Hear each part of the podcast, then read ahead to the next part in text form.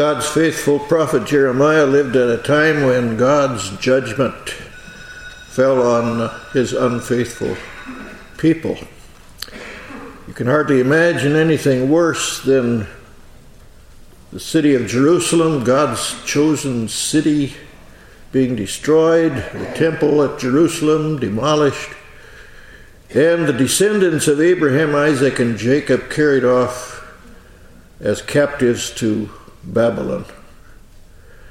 But during those terrible times, Jeremiah foretold days coming that would be good days. The days are coming, he said. The days are coming when God will keep his promises and send a Messiah, the Savior of the world, the Son of David. One of these promises is recorded in the 31st chapter of Jeremiah, verses 31 to 34, and it is also found in the letter to the Hebrews, chapter 8. These are the words Behold, the days are coming, says the Lord, when I will make a new covenant with the house of Israel and with the house of Judah. So God was not done with his chosen people, he was going to make a new covenant. It would be a new covenant different from the covenant that he made with the children of Israel at Mount Sinai. That covenant was a two sided covenant.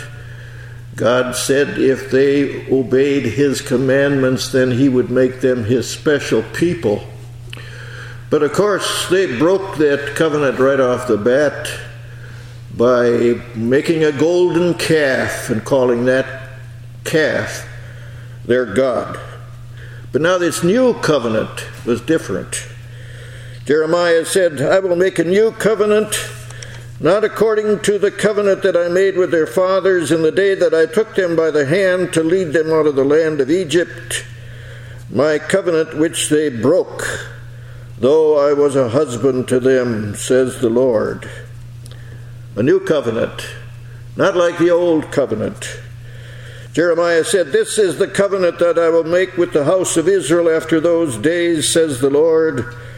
I will put my law in their minds and write it on their hearts, and I will be their God, and they shall be my people. No more shall every man teach his neighbor and every man his neighbor, saying, Know the Lord. For they all shall know me, from the least of them to the greatest of them, says the Lord.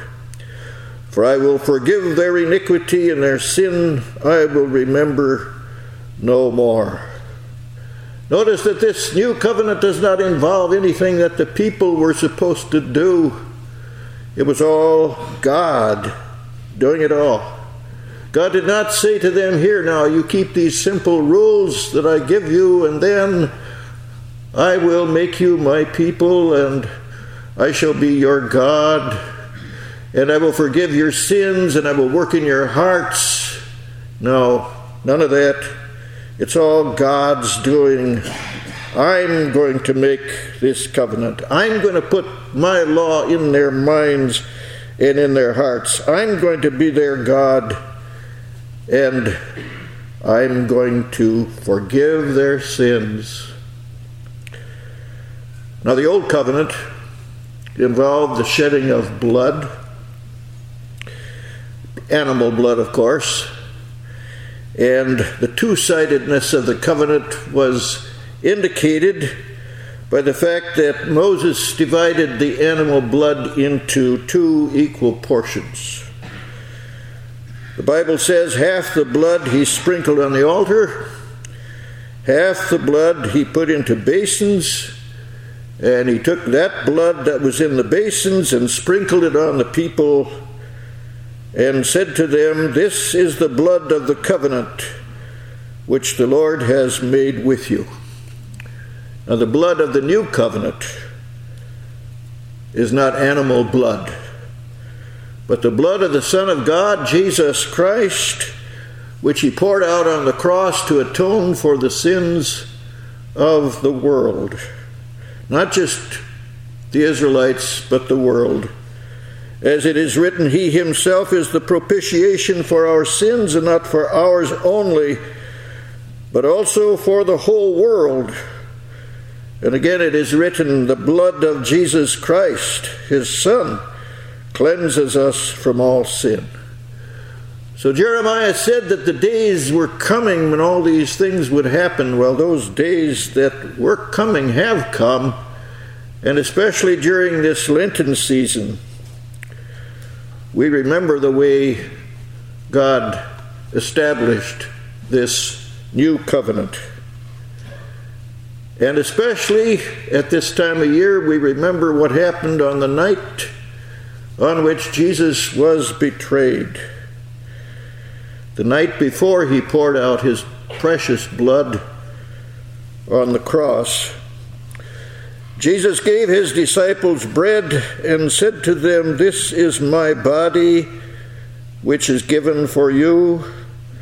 Then he took the cup and gave thanks and gave it to them, saying, Drink from it, all of you, for this is my blood of the new covenant which is shed for many for the remission of sins. This cup is the new covenant in my blood, he said. The new covenant. The very same thing that Jeremiah foretold. The days are coming, he said, and the days have come, and we can enjoy them. The new covenant. God has made a new covenant with us through Jesus' blood. So we are now God's new covenant people.